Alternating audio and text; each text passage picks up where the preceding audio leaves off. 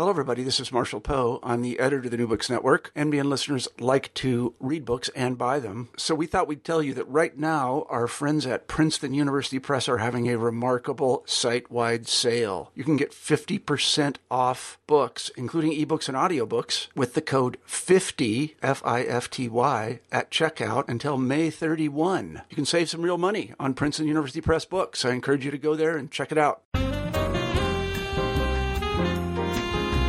Hello, everyone. My name is Christopher Patterson. I'm a doctoral candidate at the University of Washington, and I am the host of this podcast, New Books in Asian American Studies. As a discipline that emerged from the Third World Movement in the nineteen sixties, Asian American Studies is fundamentally interdisciplinary, so we will feature books on anthropology, history, literature, art, political science, and sociology, all that help us understand the varied experience of Asian Americans living in or, or interacting with the United States. Today, we are joined by Dawn Uh, Mabalon. She is the associate professor at San Francisco State University. We will discuss her new book, Little Manila is in the Heart, The Making of the Filipino-American Community in Stockton, California, which was published by Duke University Press this year. Dawn's book depicts the Filipino settlement in Stockton, California's Little Manila as a remarkable and unique event in Filipino-American history. By covering a rich fifty years of Stockton's Filipino Amer- Filipino-American community, Mabalon shows that not all Filipino Amer- migrants were roving bands of workers who rarely settled in West Coast cities. With a sharp focus on a small space, Mabalon tells the story of Stockton as the story of Filipino America, showing how the town's history depicts Ilocano, Tagalog, and Cebuano immigrants who came together in the city to begin identifying as Filipino Americans. From the nineteen twenties until the nineteen seventies, Filipino Americans thrived in Little Manila's working-class four to six block area, which was comprised of rooming houses, pool halls, dance halls, grocery stores, barbershops, churches, and union halls. Mabalon's study reveals a space where sedentary Filipinos started families, churches, unions, and businesses, and where migratory Filipinos came to relax, meet old friends, dance, and gamble. Acting as a center of gravity for the emerging immigrant community, Stockton, over the decades, became a sort of capital of Filipino America. So I want to welcome Dawn Mabalon to the show. Dawn, how are you doing? I'm great. Thank you, Christopher, so much for having me. I wonder if you could begin the interview by telling us a little bit about uh, yourself, how you came to this project, and uh, even your graduate school or where you come from. All right. Well, um, I was born and raised in Stockton. I am a third-generation Diné. Uh, my maternal grandfather and my paternal grandfather, uh, they both came from the same small town, Numancia, in Aklan province in the Visayas, and they both found themselves in Stockton in nineteen twenty-nine. And um, I talk about this in the book, all the different ways that my family then came together. Um, on my mother's side, my grandfather went to fight in the First Filipino Infantry in World War Two, met my grandmother, brought her back to Stockton. On my father's side, my grandfather left my father, who was five years old at the time, and his wife, and and um, my father's uh, brother and, and sisters, and uh, came to the United States and then eventually brought them all back together uh, over several decades. So um, I am a daughter, I guess, of Little Manila, a granddaughter of Little Manila. And uh, I uh, did my undergrad at U C L A, and it was there that I started really understanding my my family's history and Filipino American history and my own life in the largest context, taking classes in Asian American Studies and in Filipino American history. And um, it was this really golden time to be at U C L A. I found I I really count myself as just so blessed. Mm. For one, we had uh, Uncle Royal Morales, who was teaching the mm. Filipino American Experience course, and he created that at U C L A. And um, I was one of the last years of um, students that he, you know, last cohorts of students that he had. He retired mm. a few years after I graduated from U C L A, and he was just an incredible um, teacher and, and so dedicated to the community, and just really was this example of, of how to be a scholar and a teacher of Filipino American Studies and have your heart so deeply embedded in the community and to do it all for the best reasons and, and with the best intent and the most passionate kind of um, kind of teacher, and that was just that was amazing. And there were a lot of Filipino American graduate students um, on campus at the time. You know, wonderful mentors, people like mm-hmm. Kathy Stinisa Choi, um, Linda Merrim, August Espiritu, um, Arlene De Vera, people who were ahead of me in in history And um, and that was amazing to see as an undergraduate, you know, to, to go mm. to U C L A and to have um, these Filipino-American graduate students doing incredible work. And um, and so in many ways my book began there. I mean, I started doing oral histories with family for, you know, Asian American Studies classes. And I had planned to become a journalist. I was actually a writer mm. at the Daily Bruin at U C L A. And I had never even given one thought to, to becoming an academic at all. Mm. I was going to be a writer.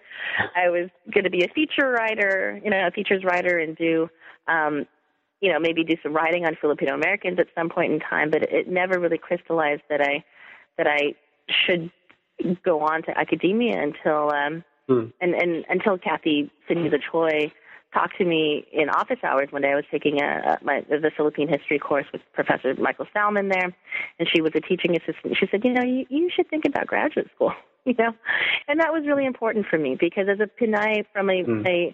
a um, farm-working family, and also I, my grandmother and my mother were public school teachers, so, you know, I wasn't the first in my family to go to college. Um, I knew that I was going to go to college. I just didn't think I would go on to get my P H D, and I didn't think that that would be mm. a route that was even possible. And like I said, those those graduate students that were there at U C L A and the, the master's students in Asian American Studies just, you know, really were wonderful role models for those of us who were undergraduates in the early to mid-nineties, you know, to really creating mm. the field that we have now, you know, and, and building the field and um, and building on, on what was created uh, for us by people like Uncle Roy Morales and the Filipino American National Historical Society and, and the Uncle Fred Cordova and Auntie Fred, Auntie Dorothy mm. um, Cordova over at F O N S, who I'll, I'll talk about in in, um, in a second, if you can remind mm-hmm. me to. But um, from from there, when I was, you know, in my Asian American Studies classes, and, and the more that I con- and kind of put my own family history and my community history in this largest context, I realized how much was missing in in mm. what we knew and understood and taught about Filipino-American communities. Um, the idea that Filipinos never settled anywhere, that we were just these mm-hmm. roving bands of uh, of workers, and I think that was something popularized by Ronald Takaki in, in Strangers from a Different Shore, and he had based mm-hmm. his narrative uh, on Carlos Bulosan.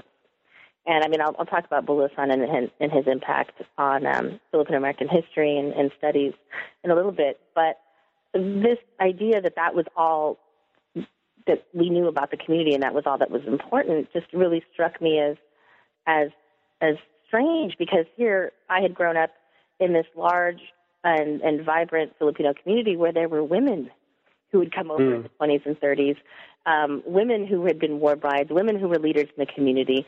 And if there had been no Filipino communities and no durable institutions and no families, then how did I exist? you know, how did, mm-hmm. you know, what, you know, what, what, um, what were we saying about, about these, these communities like Stockton and Watsonville and Salinas and, you know, these, uh, Seattle, you know, these, these San Francisco, these older old historic Filipino-American communities in which people are in the fourth and fifth generation.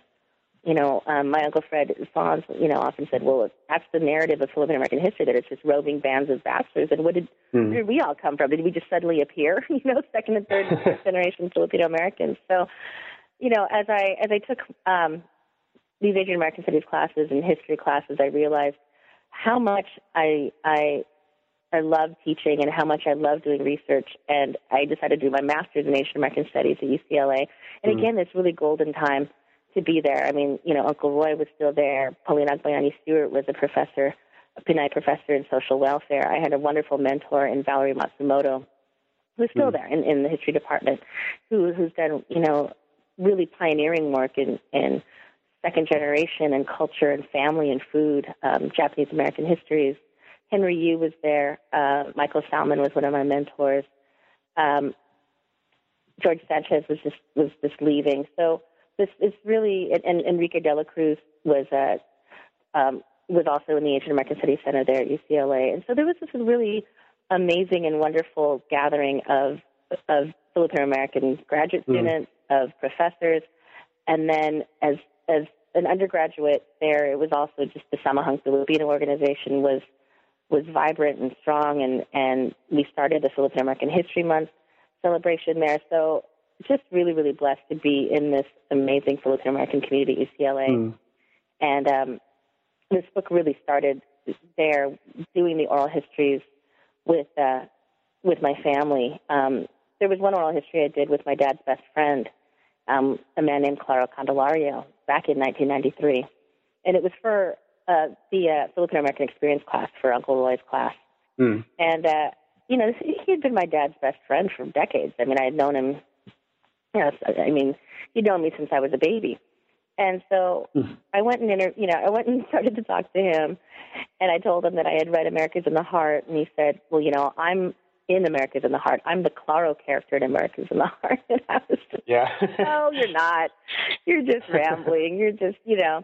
And then he showed me pictures of, of him and Carlos Bulosan, and, and um, you know, and, and if you look at, at, at Carlos Bulosan's papers and his plays, I mean, he, he mm-hmm. actually uses The, the name Claro for several characters, and it's all it's always mm. the same kind of character, a very um, educated, very politically astute person who was exactly what my Uncle Claro was. And so we had pictures of them mm. together, and it was just, you know, it it, it amazed me as a young um, as a young undergraduate, and and I'm really really happy to finally have the book out, and I can talk about my Uncle Claro and Carlos Bulosan and, and that connection that, that you know, and, and that tragic, mm. and tragically, the fact that I had to go all the way to U C L A to read that book. Yeah. You know, yeah. and I mean, that's another reason why I think the the writing of the book was so important for me, was that, you know, this, I really felt the privilege of being able to go away to school. Um, not many, not many granddaughters of farm working families get to do that, or Filipino Americans. Mm-hmm. in Stockton, um, and and to be able to use my privilege and my resources as much as I could to bring this history, in a sense, you know, not just to the world, but back home, back to mm. a place where not many people have access to it. I mean, mm-hmm. there are no, and I say this in the book, you know, I grew up in Stockton not knowing that my father's friends were heroes in Filipino American history. You know, mm. my father yeah. knew Larry Itliong, you know, my as a as a personal friend, as a lodge brother, you know, and I I did not know who Larry Itliong was until I went away. Um, mm. and, and I think that's a tragedy, and that's something that, you know, I'll talk about a little bit later as we talk about what we do in the Little Manila Foundation. But mm. um, I think it was, it, we, you know, the fact that I had to leave home to really understand home, and that this, this appreciation of, of this community that we built in Stockton, and, you know, particularly the labor activities of, um, the labor organizing activities of, of the people in Stockton. Um, the fact that more people outside of Stockton know about that, and, and mm-hmm. people taking Filipino American studies and Asian American studies know about that than people in Stockton is, is a tragedy. And, and I tried to explore that in the book too. So, okay, so after U C L A, mm-hmm. I, I, I decided to go on and get the PhD in history, and, and I had wonderful mentors at U C L A that, that really believed in me and said, you know, you could you could do this. And I, again, at every step, I wasn't sure if it was a, the right step for me. I mean, like I said, my most of my life I had wanted to be a writer, um, yeah, but write, a writer for magazines, a writer for newspapers. I'd been editor of my high school and my college.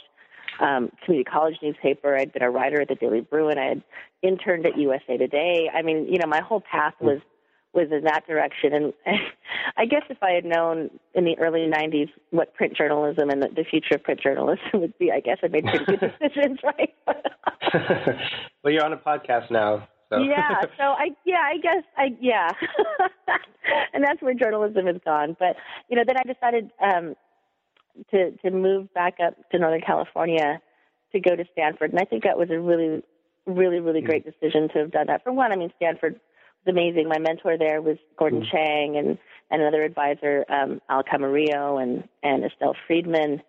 Um, just amazing, amazing people who had mentored the generation before me of ethnic studies scholars, mm-hmm. people like Valerie Matsumoto, George Sanchez, Vicky Ruiz, Peggy Pasco, um, Antonio Castañeda. Um, had all gone to Stanford and studied under Al and, and Estelle and and um, people like Judy Wu in Asian American Studies, you know, studied with Gordon Chang. And mm. so I felt part of this really warm and and embracing community of of ethnic studies scholars, particularly Chicano and Chicana studies scholars. You know, um, mm-hmm. when I when I was there, it was myself, um, Kim Warren, who's a professor at, at Kansas University, and she just wrote a book a couple years ago about American Indian and African American boarding schools in Kansas. Um, mm. And then uh, another one of, of my uh, classmates at Stanford was Maricela Chavez, who is a Chicana historian, and um, she's writing about Chicana feminism, and she's a professor at Cal State Dominguez Hills. And then um, there were also students ahead of us, people like Monica Parales and Shauna Bernstein and Gabriela Gonzalez and, and Gina Pitti, um, women doing Chicana history. So we were just, mm. you know, it was just amazing and warm and um, really, really supportive group of of American historians who we were all women of color doing pretty radical stuff, you know, um, at yeah. the time in, in the, in the, you know, the late nineties. And we were all still friends and, you know, and, and I also, um, Asian Americanists that came after me, people like Shelley Lee and Cecilia Sue.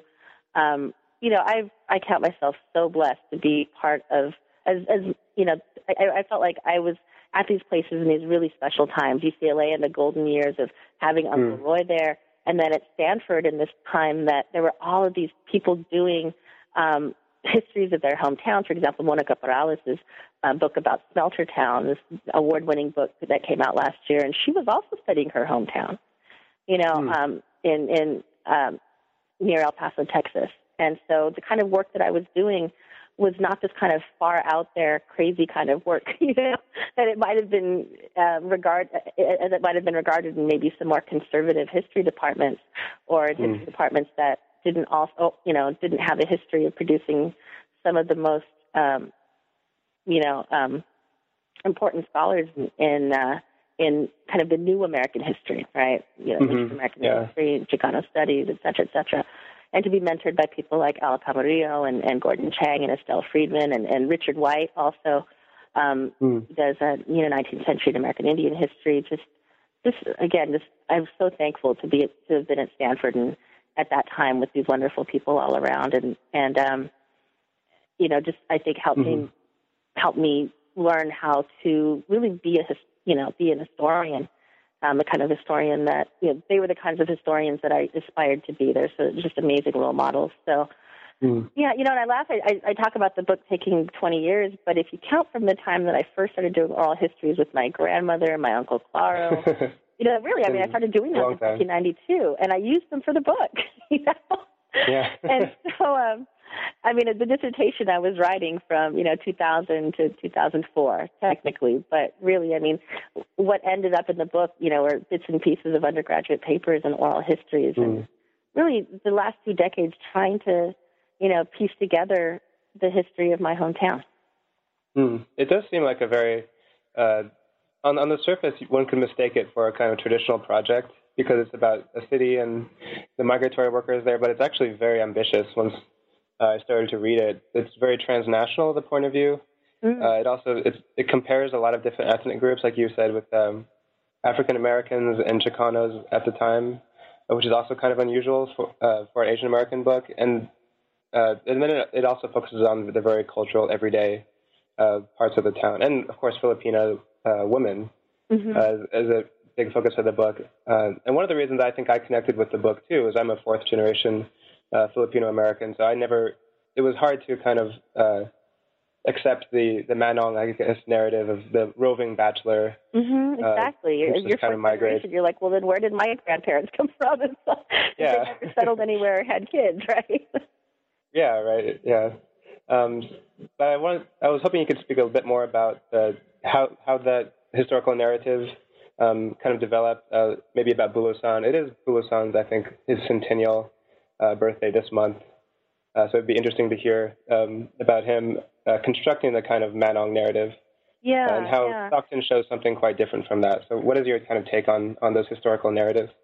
Yeah, you know, actually, just you know, we just had a we just had our Filipino American Book Festival here in San Francisco this last weekend, and we had a, a mm. panel on the life and legacy of Carlos Bulosan, and it was mm. I was really honored to be on it because it was Oscar the the famed writer Oscar Peñaranda was mm. the moderator, and I was also on it with uh, Dan Gonzalez, um, um, professor at San Francisco State, who teaches the Filipino American History course, and then um, my mm-hmm. colleague and my best friend, um, Doctor Allison Pinzanco-Cabalas, who teaches the Filipino American Lit course, and so we were talking about things like Bulosan's birth date and his legacy. So in terms of his birth date, um, on his original arrival record, his uh, his uh, the, the ship manifest list when he arrives, mm. his birth date is, is April sixth, nineteen twelve.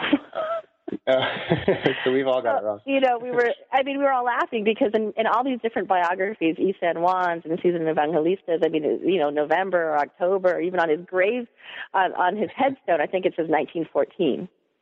Uh, so I have no idea. Um, I would, I would tend to believe the, the ship manifest because he's coming over mm-hmm. as a really young kid and, I mean, he doesn't know at that point that he's going to have an F B I file. He doesn't know at that point that he's going to he's going to be under surveillance, or that he's going to have to hide and not, you know, try not to get deported, or, or um, you know. So I'd imagine that that would be the most genuine birth date, unless at that point he's also mm-hmm. trying to make himself older or younger. Who knows?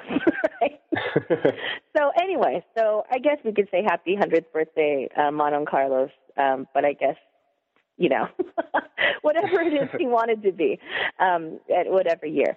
So, you know, it's interesting that, that we were, you know, we talked about Carlos Bulosan's legacy because I felt like his book was one of the books that, that really frustrated me as an undergraduate mm. because, again, where are the women? He, there is one Filipina mm-hmm.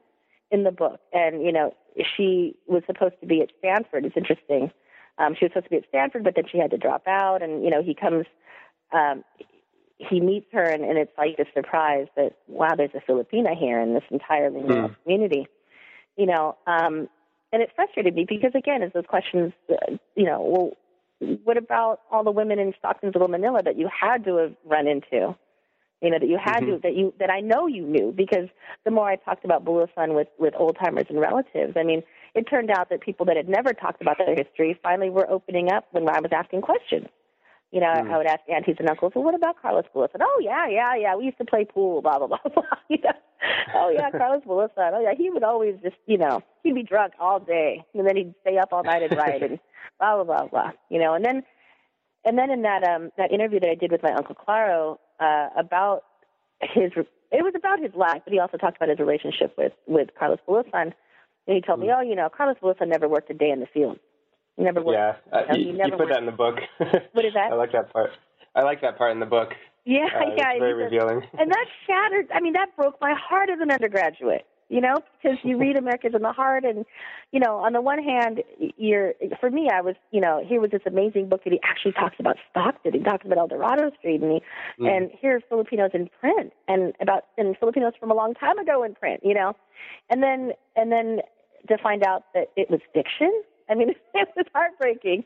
And then and then you go, okay, well, if it's fiction, um, but it, but he's also, you know, talking, trying to create this history about the communities, then where are the institutions? Where, is the, where are the communities? Where are the women? Where are the families, you know? Mm-hmm. So so in many ways, this book was about the frustration, you know, the, the origins of the book. When I first mm. started thinking about that, I I really want to write a more nuanced and complex history of Filipinos in America, was born from this frustration with America's in the Heart. Now, what happens later is that the more research that I do and the more um, that I started to really create the book and and think about the important turning points in this history, I realized how much Bulosan had written that was history. So he had missed all these themes that I, I was really interested in in the book.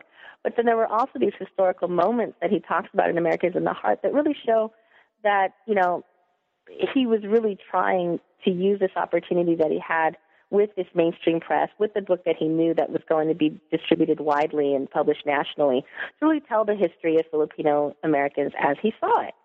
And hmm. so moments like, Um, I talk in the book about a Japanese-American strikebreaker named Kei Morimoto, who uh, mm-hmm.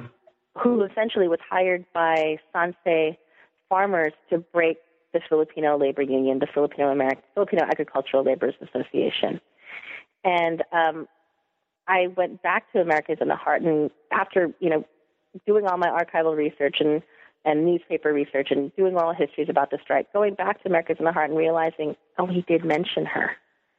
You know, mm. He mentioned the strike, and he mentioned her. I was just too young to kind of, at the, fir- the first few readings of it, you know, I kind of read it mm-hmm. through for a few times and then kind of put it aside, and then was like, okay, I'm mm-hmm. going to do real research now, you know?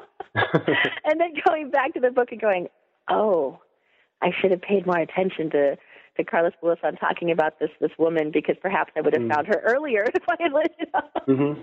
and, and written, you know, more about the strike. Um, you know, and then he, in a sense, Carlos Bulosan makes himself the Forrest Gump of Filipino-American history in, in the book.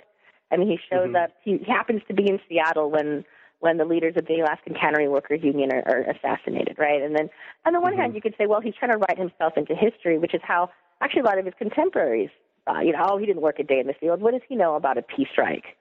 You know, or what does he know about going to work in Alaska, et cetera, et cetera. Mm-hmm. But stepping back, you realize, well, he's trying to tell this history that if he feels, and he feels that if he doesn't tell it in this book, people are going to forget.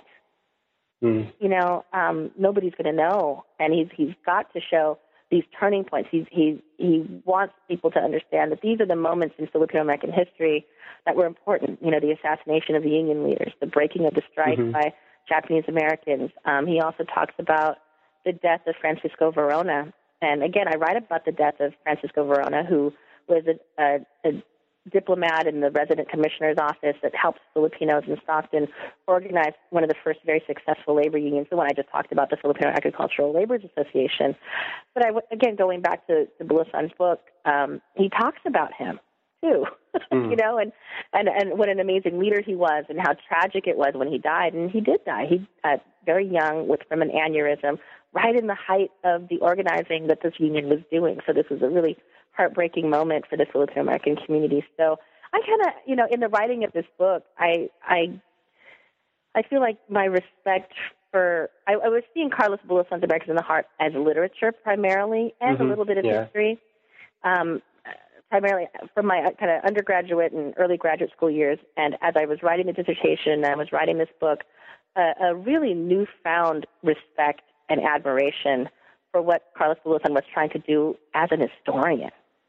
Mm-hmm. You know, so um, and, and and the you know the irony of kind of writing this book, because I was so frustrated with America Is in the Heart, yet this book ending up being kind of an homage to Carlos Bulosan, mm-hmm. you know, is is really, I think, um, kind of kind of funny and interesting. You know, and, and the fact that, you know, and then in the in the research I did for this book, realizing that Carlos Bulosan knew my grandfather, who ran the restaurant the Lafayette Lunch Counter in Little Manila, and that he had collected his mail there. I talk about this in the introduction, mm-hmm. you know, and, and also the fact that, you know, I didn't get to understand or know Carlos Bulosan and um, appreciate him until I went to college, but our family had a first edition signed America Is in the Heart.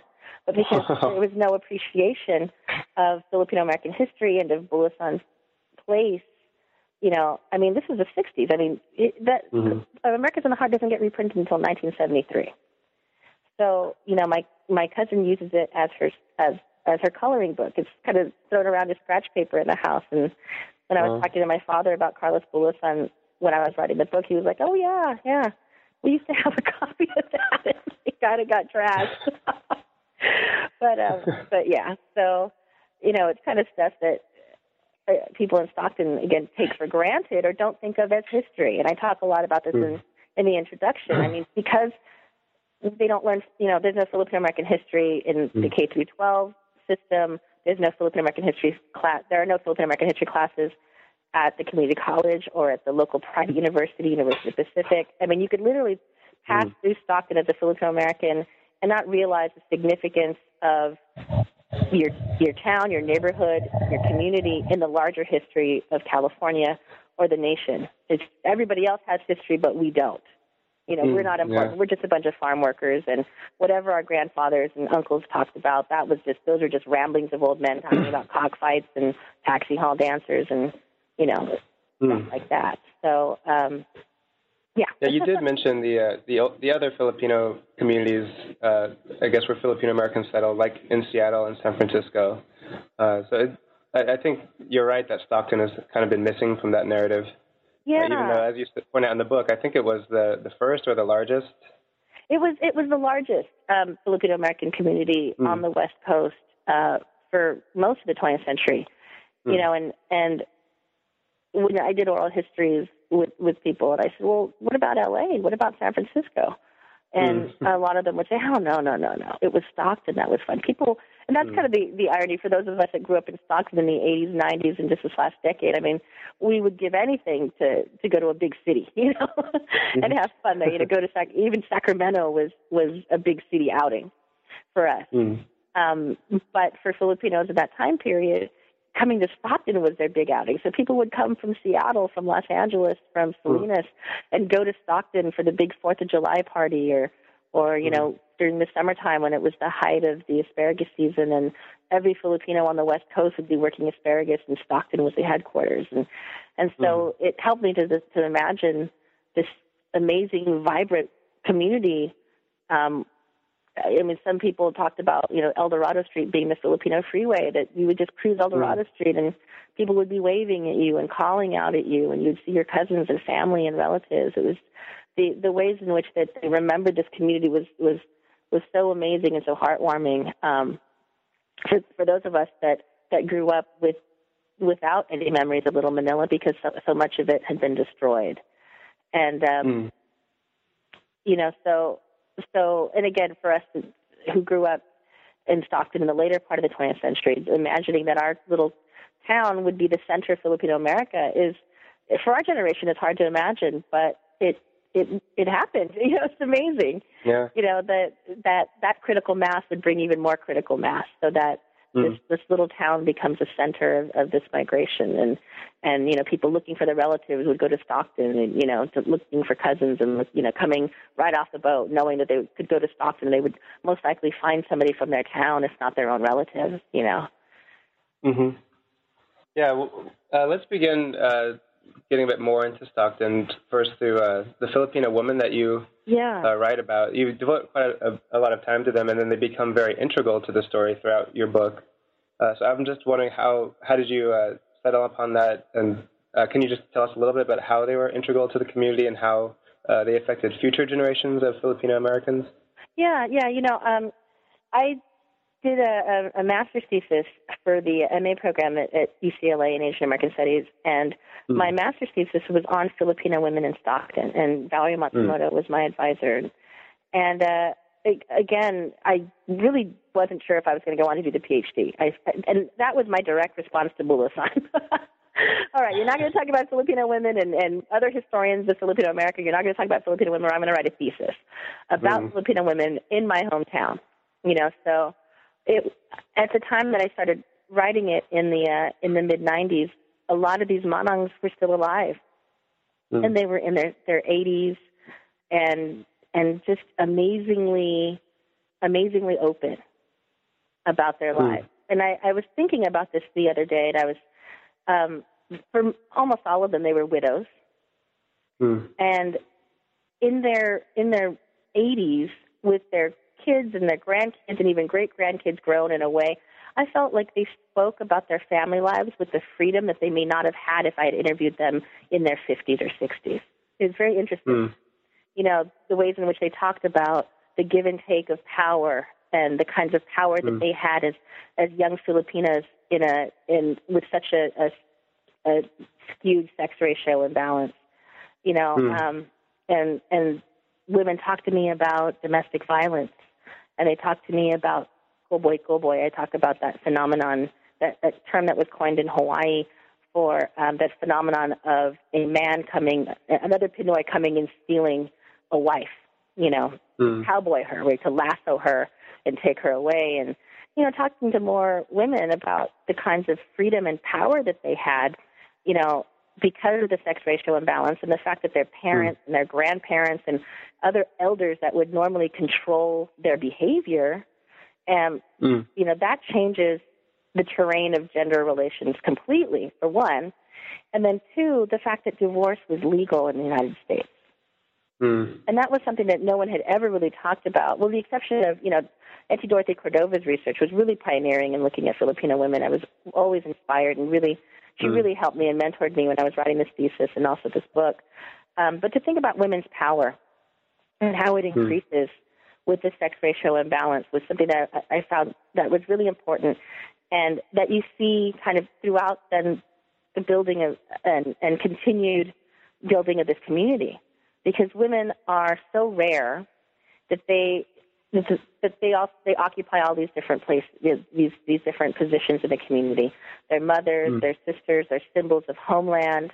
You know, they're they're sought after. You know, there's intense competition for for lives. You know, so there's increased power, but there's also an increased burden. There's also incredible mm. exploitation through queen contests. Um, you know, they're working, you know, double days. They're working in the fields, and they're also responsible for the labor in the home. So yeah, I was also careful to not romanticize this women's power either, you know, mm, yeah. because it's like, okay, women have more power, but, they, but no one's helping them wash the dishes at the end of the day either, you know. Mm-hmm. it, yeah. it, they may have more power, you know, but then there's also something to be said about being in a situation where you could leave your husband if you wanted to. That's something they could never have mm. done if they'd stayed home in the province in the Philippines, mm. you know, so... Um, and the fact that they could really choose who they married. You know, even mm. though I talk about um, women whose, you know, who, who whose parents kind of chose their spouse for them. I mean, I talk about women, particularly second-generation women, um, who were born in the United States or in Hawaii in the twenties and thirties, who eloped. And mm. so for all this talk of kind of this traditional Filipina, demure Filipina, you know, um, who listened to her parents and submissive and Catholic. I mean, the surprising number of elopements that, mm. that people talked about were, were really, really interesting, because you see these American-born daughters really bucking, you know, their their parents' expectations, and in many ways taking um, a cue from their own mothers, who whose whose power had increased when they when you know if they immigrated, you know, in their immigration to the United States or or through mm. their their marriage choices in the nineteen twenties, you know, ten to fifteen, twenty years prior. So, you know, so that was, mm. I think that was, you know, working on, on gender and women is really one of the most important parts of the book for me, because that's something I really wanted to, to emphasize, that, that that was one of the reasons why Stockton was the capital of Filipino America, because there were the mm. most Filipino families there. And one of the reasons being is that if if you had a family, you wanted them to be as kind of settled as possible, kind of near, mm. you know, near institutions, near other families, near schools. You know, there were um, a lot of families that were migratory as well. But mm-hmm. um, for many of these families, you know, if they're out in Oakdale or out in Tracy or out in Lodi, I mean, you're still coming back to Stockton on the weekends. You're coming back to Little Manila. Mm. So there's that community there. And so it's the women and the families that really form The, the foundation for this larger community, and then uh, many of these women become leaders. Mm. You know, they're, they're, the fact that there's so few of them really put them at the center of the family and the community. And so you mm. have in the thirties, you have in the forties and the fifties, women who are running for president of the Filipino community of Stockton, women who are mm. you know, delegates to the statewide Filipino community convention. You know, um, mm-hmm. these kind of amazing women leaders. And Stockton, that again, I really wanted to to write into our Filipino American history, because in Takaki's account and Bulosan's account, they're really invisible. Mm-hmm. Yeah, I like that. Uh, it was, I found it very interesting that when you talk about power uh, with Filipino women, especially in the book, you're not just talking about domestic power in the household. You're talking about public power and yeah, uh, yeah. I mean, even the queen uh, contest is. As exploitative mm, yeah. and as damaging as those were, I mean, women really learned how to use those to their advantage. I think women mm-hmm. who realized, oh, I could, you know, I I I meet certain standards of beauty, or my family is politically powerful. I'm going to parlay the money that I make from these queen contests into my tuition for college, or into my clothes for school, or into buying food and furniture for my family. Mm-hmm. You know, so yeah. it was, an, or you know, I'm going to. I'm going to use my position as an eligible uh, woman to get men to buy groceries for my family, even, you know, to get mm-hmm. men to give do favors for my family, you know. So I mean, I talk about that, but that leads to a lot of and jealousy and, and frustration on the part mm-hmm. of Filipino men, and they know they're getting played, but what can they do? There are only three mm-hmm. eligible Filipinos in Stockton, you know, so, and and five hundred men are trying to, you know, I'm, I'm not saying three, I'm, I'm exaggerating, but, you know, when you've got a limited supply of Filipinos, right, mm-hmm. their price goes up. mm-hmm. yeah. You know, and they certainly, and I only say that partly tongue-in-cheek, because they're they become commodified as well. Mm-hmm. So yeah. there's an exploitation of their bodies, but then they're, they're not victims either. You know, mm-hmm. and I really wanted to emphasize that, that, that there were women that said, no, I'm not going to do this ta- this social box thing, I'm not going to do this this queen contest thing, but there were other women that said, hmm, if this is a way that I could make one thousand dollars for my family or for my college tuition, mm-hmm. well, so be it. Mm-hmm. And I'm going to use this as much to my advantage as I can. Mm-hmm. Yeah, I like the uh, the transnational history that you give of both the woman and Little Manila, Manila itself is really uh, fascinating. I was hoping you could illuminate a little bit uh, about how, uh, as you claimed, it, Stockton was a kind of capital for Filipino Americans, but it, it also seems to me like it's part of the formation of Filipino American identity, uh, coming from all these different ethnic backgrounds, linguistic backgrounds. Uh, people started to identify, I think, as Filipino Americans Uh, as they settled. So can you tell us a little bit about how that started to happen and women's role in kind of uh, bringing disparate groups together? Yeah, yeah. You know, um, I think I, right, you know, coming from Stanford and coming from U C L A at that time, I was really, really influenced by books like George Sanchez's Becoming Mexican American. And you can really see that mm. in the book. Mm-hmm. Um, and the more that I, I, realized how, you know, people always talked about factionalism. And number one, I realized how divided the community was, and and I really understood more about differences in dialect. I mean, growing up, by by the eighties, nineties, you know, um, Filipinos, I mean, there there were factions and there were divisions, but for the most part, you know, they had created community organizations, and my grandparents and my parents were really active in all these different community organizations. So I knew the Filipino community as, I, I imagined it as kind of this ahistorical, you know, entity. Mm-hmm. And then the the more that I delved into research for this dissertation, and that became this book, I realized um, how alien all of these different groups must have seemed to one another when they all first got off the ship. And that's something mm-hmm. that you also see when you when you really read the a lot of the oral histories that were done, you know, by Fons and and and other um, scholars and students in the in the seventies and eighties, when this generation was, was people were first doing these oral histories, when they talked about being on the ship and not being able to talk to anybody except for the people that were, you know, in their group, you know, that did mm-hmm. that come from their town. I mean, I think there was this assumption that, well, everybody went to American colonial public schools, so they all spoke English, and that's how they all mm. communicated. And for the most part, that's true.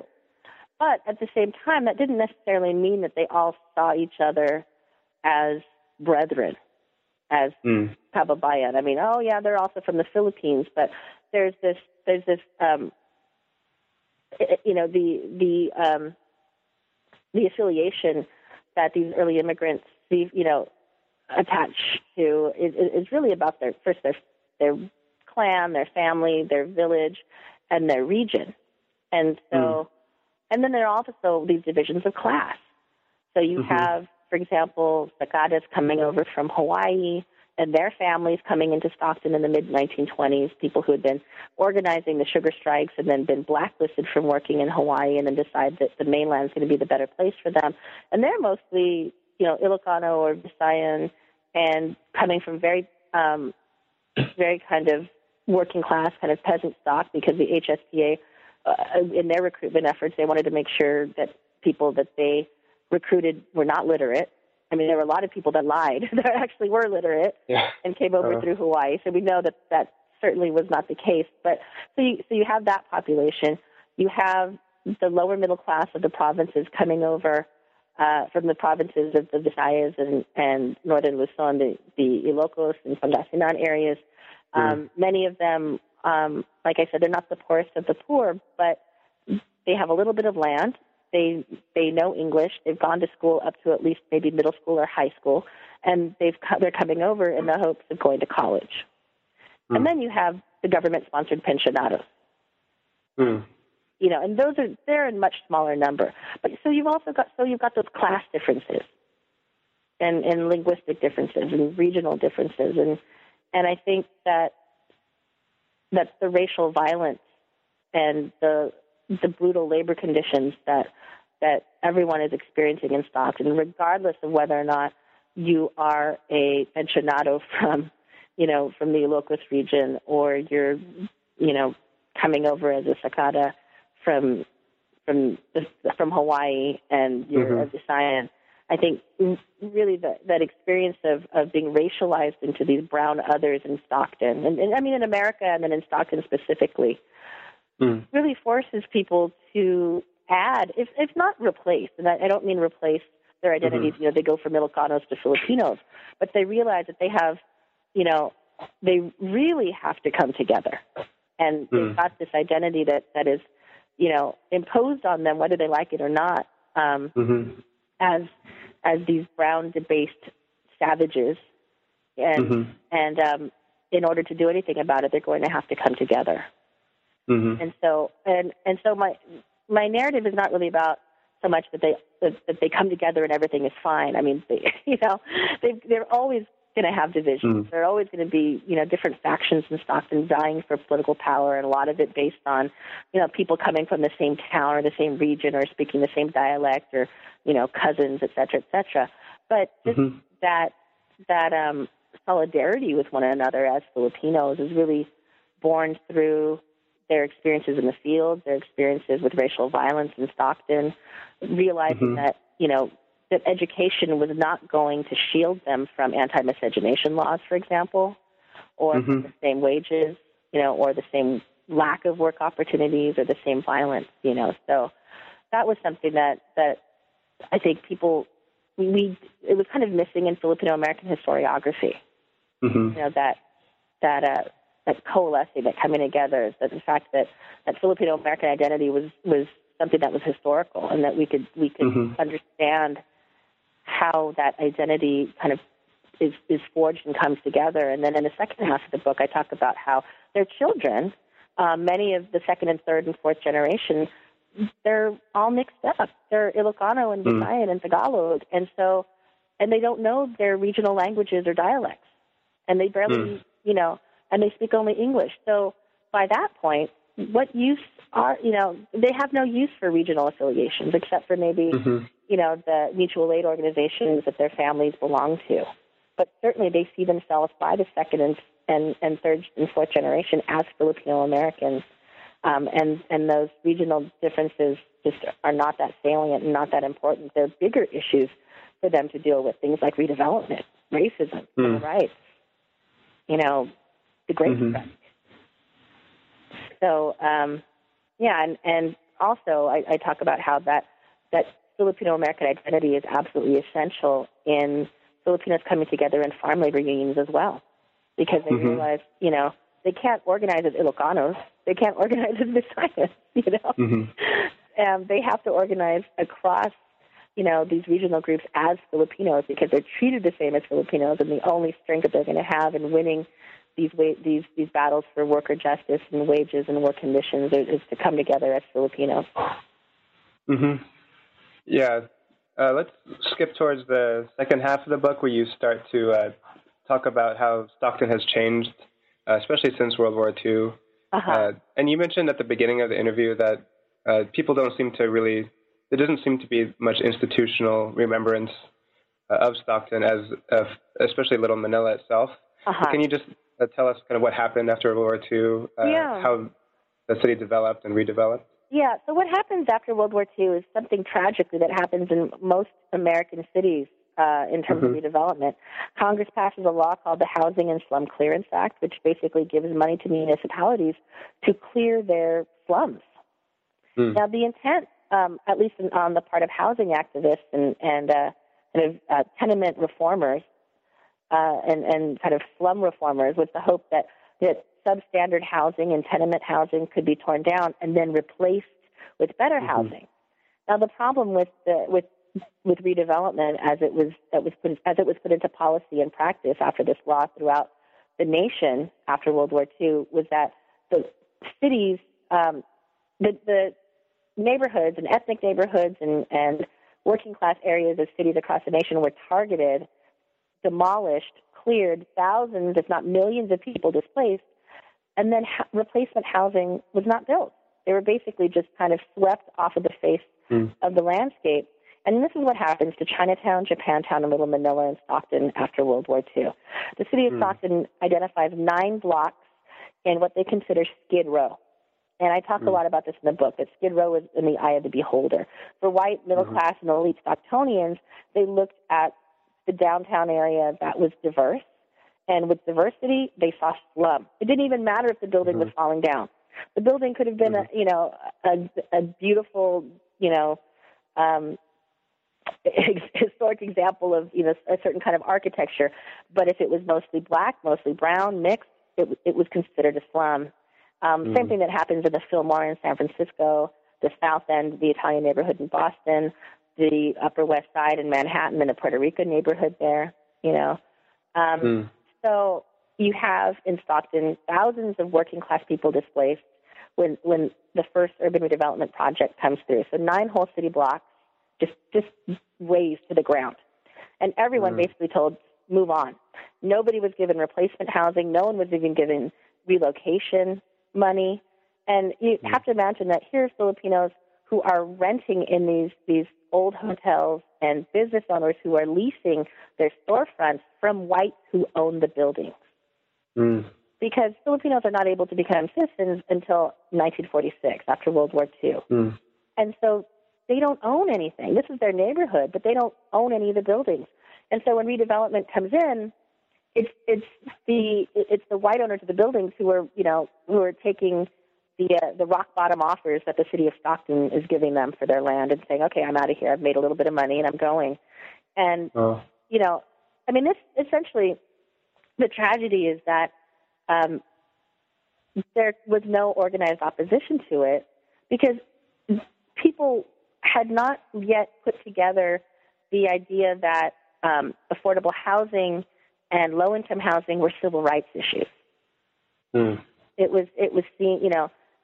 I, I, on the one hand, you could, you, I think it, it it would be too easy and, and cruel to say, oh well, these Filipinos they just they just sold out.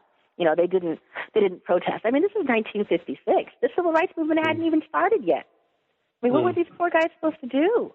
Chain themselves to the bulldozers? Do some direct action boycott, you know? I mean, we don't even see that until the you know, late nineteen sixties with the International yeah. Hotel. And, and that was a tragedy when I saw the, the Fall of the Eye Hotel as an undergraduate. Yeah. It moved me to tears. I just showed it to my um, to a, one of my seminars last night.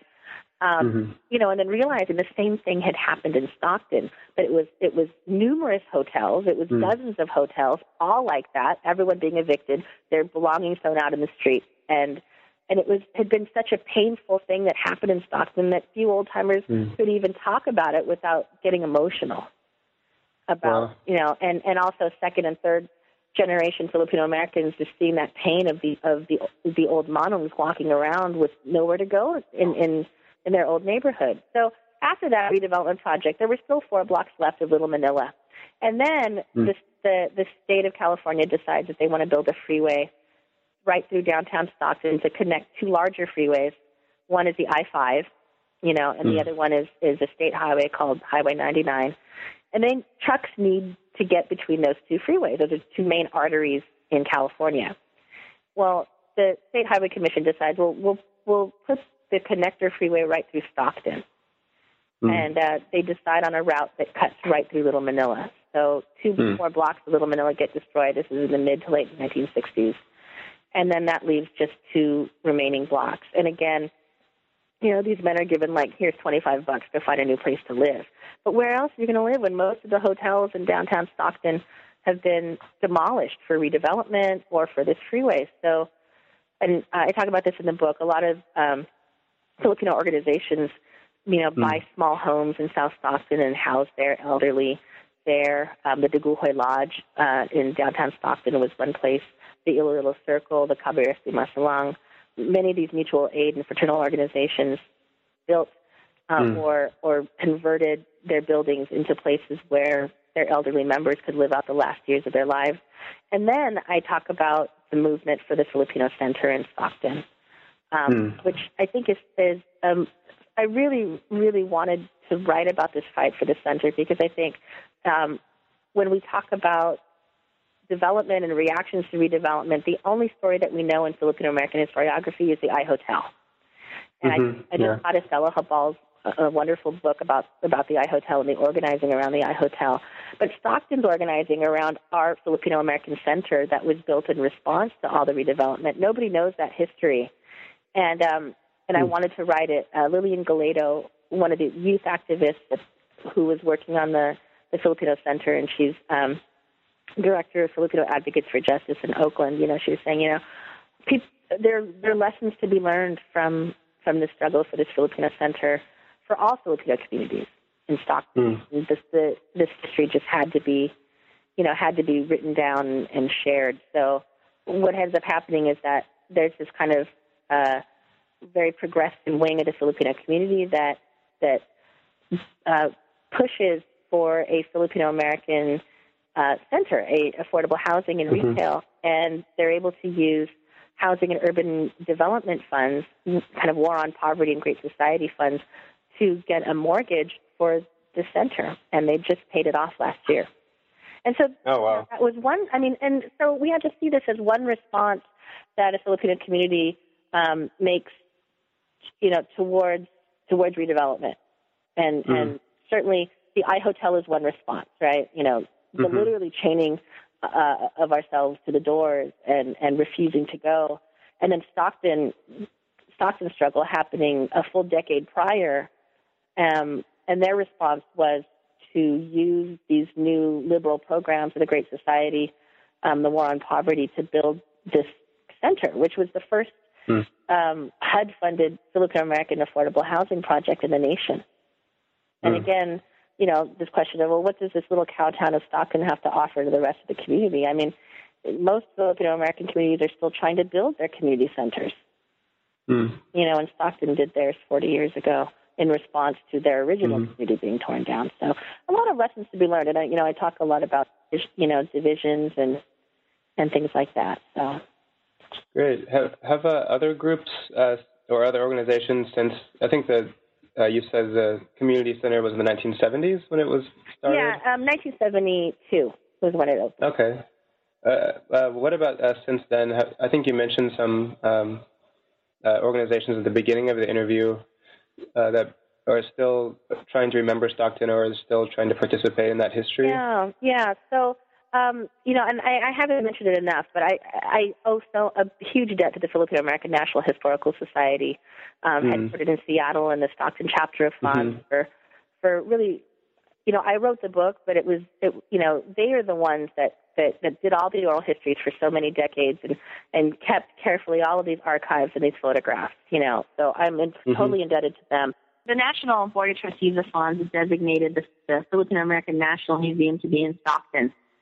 And that was over okay. two decades ago. And mm. so we're hoping that that can come together in the next few years. But um, but I haven't yet talked about my own preservation work in, in, in Little Manila mm. and Stockton. And I talk about this in the book. Um, when I came to Stanford and kind of left L A and came back home, the city of Stockton was tearing down another block of Little Manila. And it hit even closer to home for me because it was the building that, one of the buildings that was going to go house my grandfather's restaurant. And then wow. to add insult to injury, but they replaced these, you know, these, um, it was also old hotels and stores, and there were moms in their nineties living in these hotels when they got evicted. You can imagine, for mm. some of them, it might have been their third or fourth eviction after how many years. You know, to add insult to injury, these, um, their, their block was replaced by a McDonald's and a seventy-six gas station. Wow. So for us, this was really about, well, Stockton, one, doesn't really care about its poorest residents.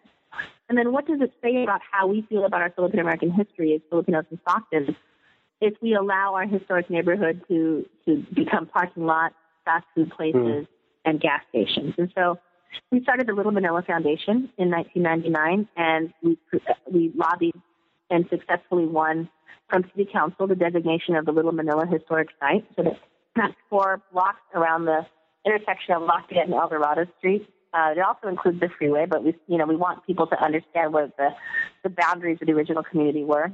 We place mm. signs, and we're, we have banners all around the Little Manila Historic Site. Um, and so in the Little Manila Foundation, we we advocate for the preservation of the neighborhood and for educational programs so that people in Stockton will never have to do what so many of us had to do, to leave Stockton and to take an Asian American Studies course only to come back and say, wow, all of that happened in my own hometown. I didn't know it. you know? Well, so, yeah. You know, so the Little Manila Foundation works with the Stockton Chapter of Fonds in, in many of these projects. We do an annual calendar. We host uh, tours of Little Manila to hundreds of, of visiting college students and, and community members. Every year we uh, we produced a Carlos Bulosan play. We actually bought uh, the, uh, the Mayu Theater Company that had done the Romance of Dagnolo. Um, mm-hmm. And we, we had that performed in Stockton. And again, here was this play that Carlos Bulosan wrote while he was in Stockton, about Stockton. It had been performed in New York and performed in L A, but the people in Stockton had never even seen it and didn't even know who Carlos Bulosan was, you know? So those are the kinds of things that we try to do to, to really raise awareness so that we could raise money to eventually, you know, hopefully buy and rehabilitate the last three remaining buildings in Little Manila. There are three hmm. buildings that are, that are original um, to the, the neighborhood. One of them is the Mariposa Hotel, and Carlos Bulosan and Larry Itliong, um, Chris Monsalves had stayed there when they led the big uh, nineteen forty-eight asparagus strike. Next door is the uh, Rizal Social Club, and that was one of the taxi cab halls that was owned by a Filipino in Stockton, and that was used by Black Eyed Peas as a backdrop for their video for Bebot, and they tried to recreate okay. what it looked like, you know, in the taxi dance hall. And then next door to that is the Filipino Recreation Center, and that was built mm. by the same same entrepreneur as, as the Rizal Social Club, and that was where they, they showed Filipino movies. They had dances mm. and union meetings, and then the whole bottom floor is a casino. But now, uh, so what we want to try to do is those for those buildings to to, to stay there, and hopefully Um, we can, you know, work with the owners to rehabilitate them. I mean, uh, we don't really have the resources to buy everything now and, and rehabilitate them. The most important thing is to make sure that they're still standing. Um, mm. About uh, ten years ago in Stockton, there was a developer that wanted to tear it all down and build a ninety-nine ranch and a Goldilocks there. And so that was a huge battle that we had in Stockton, and we were successful in, in driving that development proposal away. So mm. um, we're, and we're, we're very proud of that. So if folks want to go oh, uh, see our work, that's uh, little manila dot org. And you can also buy my book there, and all the proceeds will benefit the Little Manila Foundation. And uh, we also do a an annual Filipino-American history calendar. And so we are trying to, to do things that, you know, for people in Stockton that don't have that privilege or that access that we do to to, to take these Filipino-American studies courses and to be graduate students mm. and to be scholars in our field, to have access to the, the scholarship and the work that we're doing, and And, and to be proud of of their history in Stockton, and also to to question issues of oppression and racism in Stockton as well. Mm. So we um, we started an after-school program, the Little Manila after-school program at my old high school, Edison High School in Stockton. And so we have several dozen um, students that learn Filipino-American history as with our high school students, something that we had, mm. you know, we had all the modems around us. We just didn't know the questions to ask, you know, when mm. we were young. And so, you know, it's a hope that there will never be another generation in Stockton that will grow up not knowing how special their hometown was, or, you know, how important their their grandparents and their ancestors were in not just Filipino-American history, but in the building of this state, in the building of this nation, and in the larger history of American empire as well. Mm. That's really inspirational. uh, well, Dawn, we've taken up a lot of your time. Uh, do you want to tell us a little bit of, about what you're working on now? I know this book just right. came out, so no rush yeah. to work on new things. Yeah. So I actually, I have, a, there's a brand new anthology that just came out called Eating Asian America, and mm-hmm. it's edited by Martin Manalansan, Anita Manor, mm-hmm. and Robert Fu, and so it's a collection of scholarly essays about Asian American food.